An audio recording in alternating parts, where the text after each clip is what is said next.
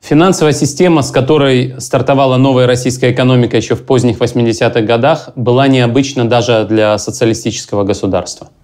С одной стороны, формально в ней присутствовали все элементы, которые существовали в странах с государственным капитализмом. Были государственные банки, в том числе специализированные внешнеторговые. Были инвесторы в лице государственных э, структур. Население знало о депозитах, о кредитах и даже о банковских процентах, хотя и приблизительно. Знало оно и об облигациях, и даже о Центральном банке. В списке лишь не было фондового рынка. Уже в середине 80-х годов часть советских экономистов предлагали частичное акционирование государственных предприятий. Они ссылались на опыт Венгрии и Югославии, в которых такие реформы обсуждались и даже проводились. Предлагался и допуск иностранных инвесторов в экономику, правда, лишь для создания совместных предприятий. В общем, все шло к тому, что финансовая система станет основой новой экономики. Какой, еще никто тогда не знал. В конце 80-х уже ослабевал контроль над госбанками. Им было разрешено и акционироваться с допуском в капитал других госпредприятий, и осуществлять ограниченные полурыночные операции. Поэтому еще до крушения Советского Союза появились частные банки, создаваемые, впрочем, те же, теми же самыми государственными предприятиями. Финансовый рынок в России появился де-факто раньше самой страны и был авангардом новых рыночных отношений. Тем не менее, э, новая система могла заработать в полной мере лишь при нескольких условиях, которые реализовались позже, в 1992 году. Во-первых, это частная собственность на доли в капиталах промышленных предприятий. Во-вторых, это отмена для клиентов э, банков из числа юридических лиц регулирования прибылей. Ведь в советской экономике а, прибыли были предметом планирования. Решение по поводу того, по каким а, ценам продавать и закупать товары, принималось не самими предприятиями. Как только появилось это, появились и стимулы к работе финансовых посредников. Сильный всплеск инфляции в начале 90-х и замораживание депозитов населения в розничном монопольном банке Сбербанк открыли для банковского бизнеса почти неограниченное поле для работы. Усилиями правительства появились аналоги инвестиционных фондов. Сначала их строили для вложения приватизационных чеков, ваучеров. Но предполагалось, что в дальнейшем они также будут служить и каналом для инвестирования средств частных инвесторов. Большая часть институциональных инвесторов в 90-е годы, в отличие от банков, работала в абсолютно нерегулируемом правовом поле. Поэтому сразу а, и возникла проблема финансовых пирамид. По существу пирамида – это нерегулируемый инвестиционный фонд, никак не отвечающий за средства инвесторов. В 90-е годы у таких фондов были миллионы участников. Представление о том, в чем заключается бизнес инвестиционных фондов и на какую доходность можно рассчитывать, были крайне фантастическими. Поэтому МММ, Гермес, подобные структуры очень быстро терпели крах, а потом вновь возрождались под другими именами, обещая десятки процентов прибыли в месяц. Это на годы вперед дискредитировало модель коллективных инвестиций. Финансовая система России надолго стала банковской. У банков был более профессиональный менеджмент и лучшая репутация. Финансовые пирамиды как массовое явление исчезли примерно к середине 90-х годов. Новые попытки создания институтов коллективных инвестиций были предприняты лишь в конце 90-х годов, в основном иностранными игроками или российскими компаниями с иностранными партнерами. В начале 90-х э, Банк России возглавлял Виктор Геращенко. Центральный банк в этот э, момент пытался сохранять модели прямого кредитования промышленных предприятий через неограниченное миссионное финансирование специализированных госбанков. Этим пользовались и частные банковские структуры, которые росли еще быстрее, чем госбанки. Развитие банков, естественно, шло не без кризисов, тем более, что на этот период пришлась и либерализация экспортно-импортных операций. На ней частные банки зарабатывали очень неплохо. Но неравномерное развитие рынка валюты, которое население активно использовало для защиты сбережений от инфляции, приводило к кризисам. А в черный вторник 11 октября 1994 года рубль девальвировался на 25% за один день. После этого дня Виктор Геращенко отправился в отставку. Его преемник Татьяна Парамонова к 1995 году начала сворачивать эмиссионное финансирование промышленности. И модель развития банков изменилась вместе с руководством ЦБ. К середине 90-х годов владельцы частных банков стали строить так называемые финансово-промышленные группы. Их банки начали контролировать крупнейшие промышленные предприятия, полученные ими в ходе приватизации. Пиком развития этой модели была передача накануне президентских выборов 1996 года в залог крупным финансово-промышленным группам пакетов акций ведущих российских промышленных предприятий. Затем, в 1997 году, уже после выборов, эти пакеты э, остались в собственности банков. Это были так называемые залоговые аукционы. Вершиной политического успеха владельцев финансово-промышленных групп было создание так называемой семибанкирщины. Собственники и руководители финансово-промышленных групп в марте 1996 года подписали обращение к президенту Ельцину с предложением поддержки на будущих выборах. Это тогда воспринималось как абсолютная власть банков над правительством, слияние финансового сектора с государством. Идеологом семибанкирщины считался предприниматель Борис Березовский, хотя ключевую роль в организации залоговых аукционов сыграл тогда вице-премьер а, Владимир Потанин. Сами финансово-промышленные группы охотно поддерживали реноме а, тайных повелителей или серых кардиналов экономики. Но на практике влияние банков было меньшим, чем можно было предполагать. Модель финансово-промышленных групп а, уже в 1995 году начала терять устойчивость. Один из крупнейших э, банков, Тверь Универсал Банк, э, разорился летом 1996 года. Устойчивость других банковских империй также была под вопросом. Тем временем правительство занялось реформой фондового рынка, вернее, созданием э, правил игры. Дмитрий Васильев, тогда глава Федеральной комиссии по ценным бумагам, обеспечил импорт наиболее значимых элементов правовой системы из Германии и Соединенных Штатов. В целом все прошло успешно, но были и проблемы. Например, рынок деривативов в России так и не появился. Институты коллективных инвестиций развивались медленно. Страховой бизнес оставался вне внимания властей и в силу этого был плохо регулируем и занимался в основном серыми схемами. После залоговых аукционов проблемы правительства Виктора Черномырдина с дефицитом бюджета никуда не делись. Финансирование правительством большого количества убыточных госпредприятий, не подлежавших а, приватизации, требовало денег. Деньги нужны были и для расходов на социальную сферу. При этом Россия не имела тогда еще инвестиционного рейтинга, рубль не был конвертируемым, поэтому на мировых рынках возможности заимствований были ограничены. Кредитование Международного валютного фонда было также невелико. Выход был найден в займах через э, государственные краткосрочные облигации, так называемые ГКО. Это были облигации со сроком погашения от месяца до года. ГКО позволили правительству выиграть время, начать непопулярные реформы в энергетике, в военно-промышленном комплексе, начать разбираться с кризисом неплатежей. Но уже через год ГКО превратились в аналог частных финансовых пирамид. Продажа новых облигаций была нужна уже для погашения лишь существующих.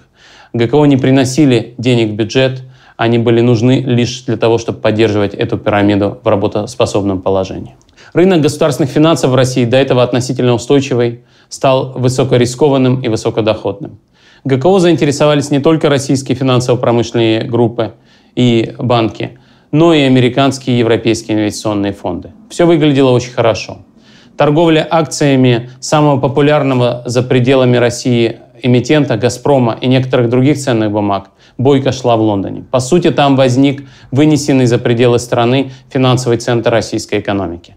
Многие инвесторы считали, что рубль надолго останется стабильным и увлеклись так называемым carry trade – вложениями заемных ресурсов западного рынка в российские активы. Конечно, эти средства в первую очередь вкладывались и в ГКО. К 1998 году сближение игроков финансового рынка и правительственных чиновников стали очевидными. В этом никто тогда не видел проблемы. Чиновники стали относительно неплохо разбираться в финансовых схемах, банкиры в правительственных интригах. Это единство целей власти и бизнеса казалось естественным, надежным и, можно сказать, вечным. Но к июлю 1998 года кризисное состояние российских госфинансов стало очевидным. Новые ГКО имели столь высокую доходность, что у правительства оставалась лишь одна причина их выпускать. Для того, чтобы погашать предыдущие выпуски и предотвратить немедленный крах. Финансовый рынок потерял устойчивость. Банки требовали от правительства каких-либо действий, на которые оно не решалось. Обвал рынков, тем не менее, обеспечил не внутренний, а в первую очередь внешний шок. Это был так называемый азиатский грипп, финансовый кризис, который пришел с рынков Юго-Восточной Азии. Он распространился на все развивающиеся экономики, в том числе и на Россию. Ни действующее правительство, ни Центральный банк не смогли выработать единого антикризисного решения. Можно было э, девальвировать национальную валюту. Можно было объявить дефолт по ГКО. Наконец, можно было национализировать крупнейшие банки, пострадавшие от кризиса. Можно было запросить внешнюю финансовую помощь в больших масштабах. Решение было удивительным. Были применены все эти меры сразу. Рубль был девальвирован на 6 до 25 э, рублей за доллар. Дефолт по ГКО был объявлен, причем с замораживанием средств именно иностранных инвесторов. У Международного валютного фонда был взят экстренный многомиллиардный кредит, который, впрочем, был потрачен не на заявленные цели, а на поддержку государственных и негосударственных банков. По отдельности все эти меры имели смысл. Вместе вряд ли. Настолько, что их одновременное применение а, с точки зрения мировых инвесторов было не просто маловероятным, а невозможным сценарием. Кроме этого, решение следует рассматривать и как экспроприацию иностранных инвесторов в пользу российских. Российским банкам было разрешено спасти свои средства путем создания промежуточных структур, так называемых бридж-банков. Они пользовались поддержкой ЦБ. В это же время иностранцы не имели возможности вывести свои ресурсы с так называемых замороженных счетов. Решение России по ГКО было настолько неожиданным, что оно послужило триггером для начала банкротства крупнейшего американского хедж-фонда а, Long Term Capital Management, фонда, созданного а, Нобелевскими лауреатами в области финансов, модели которых не предусматривали столь нелогичного поведения российского правительства. Результатом для России был крах множества средних банков и потеря сбережений населения. Уже в ноябре начался обвал производства и доходов граждан. Дефолт надолго испортил репутацию России и в глазах иностранных инвесторов. Послекризисное развитие финансового и фондового рынка началось после восстановления экономического роста уже в 1999 году. Оно, по сути, основывалось на фундаменте, созданном до дефолта. При этом правила игры не совершенствовались, а лишь применялись более строго, четко и прозрачно. В основных секторах, представляющих интерес для инвесторов, произошла частичная смена старой генерации собственников на новую. Процесс был бурным. Выглядел он как акционерные войны. Использовался и новый закон о банкротстве. Впрочем, а, по сравнению с битвами за акционерный капитал 90-х годов, прогресс был налицо. Силовое и криминальное противостояние, в отличие от судебного, в таких войнах было уже не главным. За активы судились, а не стреляли. К 2002 году правительство открыто заявило о намерении в будущем сделать рубль конвертируемым, о намерении разморозить средства иностранных инвесторов и начать э, погашение внешнего долга. Было объявлено и о предстоящей либерализации рынка акций «Газпрома». Инвестиционная привлекательность России начала расти. Все инвесторы оценили и консервативную макроэкономическую политику, и почти полный отказ от выпуска нового государственного долга.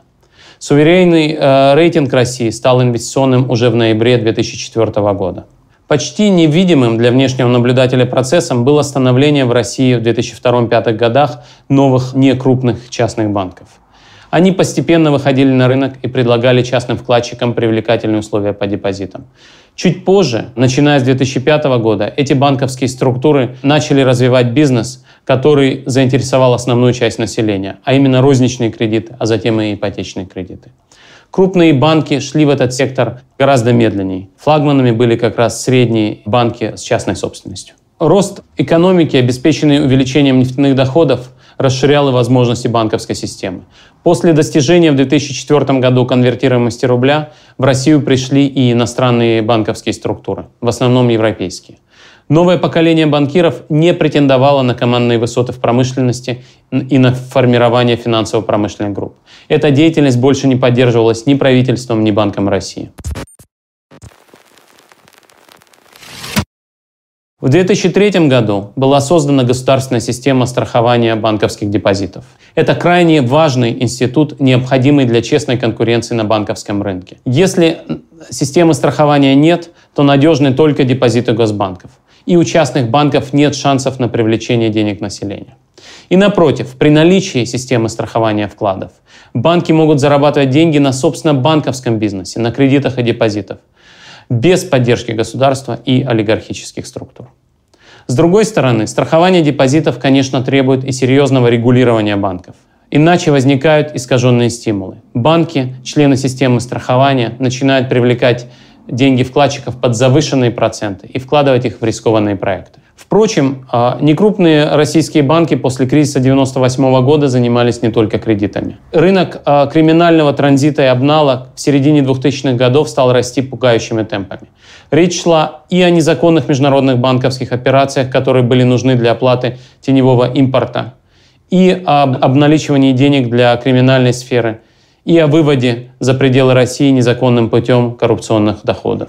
Самым ярким проявлением этого феномена были так называемые горящие банки, которые уже после отзыва у них лицензии выводили из России десятки миллиардов рублей каждый. Банк России боролся с этим, но этот бизнес был, э, очевидно, очень большим, важным и имел э, ключевых покровителей в силовых структурах. Первый заместитель председателя Центрального банка Андрей Козлов, который курировал банковский надзор и, собственно, и отвечал за борьбу с отмыванием денег, стал жертвой заказного убийства в сентябре 2006 года. По всей видимости, верховая коррупция в России многим обязана криминальному бизнесу по отмыванию денег. В неожиданно откровенном интервью перед отставкой в 2013 году председатель Центрального банка Сергей Игнатьев говорил о группах, которые контролировали незаконный вывод из России миллиардов долларов каждый год. До 2005-2006 годов а, крупные российские компании занимали за пределами России и в основном в банках. Затем постепенно открылся и рынок еврооблигаций в Америке и Европе, затем облигационные займы внутри России. Стало развиваться и проектное и торговое финансирование. Однако к этому времени начал содержательно изменяться и сам ландшафт корпоративного мира. Правительство тогда было занято выращиванием национальных чемпионов из приближенных государству крупных компаний. Государственные банки также стали приоритетом. Постепенно это сдвигало центр тяжести в экономике от частных государственных структур. Антикризисный план 2009 года также сыграл свою роль. Он заключался в поддержке крупных банков, их частичной национализации и в концентрации ресурсов в государственном секторе. К 2012-2013 годам этот процесс был по сути завершен. Финансовый рынок России поделился на три неравновесные части. В первой государственные банки обслуживали крупные государственные или приближенные государству компании. Во второй инвестиционные фонды размещали деньги крупных собственников и в средние по размеру перспективные растущие бизнесы. В третьей средние и малые частные банки а, работали со, с малым и средним бизнесом. Впрочем, в перспективе деятельность в розничном секторе государственных банков, работа государственных банков, а, их экспансия на мелкий и средний бизнес должны были свести на нет рост их частных конкурентов. Экономический спад в 2014 году, потери России инвестиционных рейтингов, закрытие для российских заемщиков иностранных рынков вследствие санкций изменили немногое. Российский финансовый рынок эти события не разрушили. Но существовавшие два десятилетия проблемы стали еще более очевидными. Институтов коллективного инвестирования в России, по сути, так и не было создано. Соответственно, финансовая система не имеет опоры, массового собственника не было и нет. Внутренний рынок государственного долга в России практически не развит. Успехи государственных банков в кредитовании нефинансового сектора в любом случае не решают проблемы. Конечно, надеждой российской финансовой системы остается кредитование банками физических лиц и среднего бизнеса. Во многом именно это обеспечило восстановление экономического роста после кризиса 2009 года. Однако верить в то, что финансовый рынок России в очередной раз взлетит, как после предыдущих кризисов, уже невозможно. Устойчивой модели развития финансового рынка России хотя бы на несколько лет вперед, к сожалению, сейчас нет, как и не было последние 25 лет.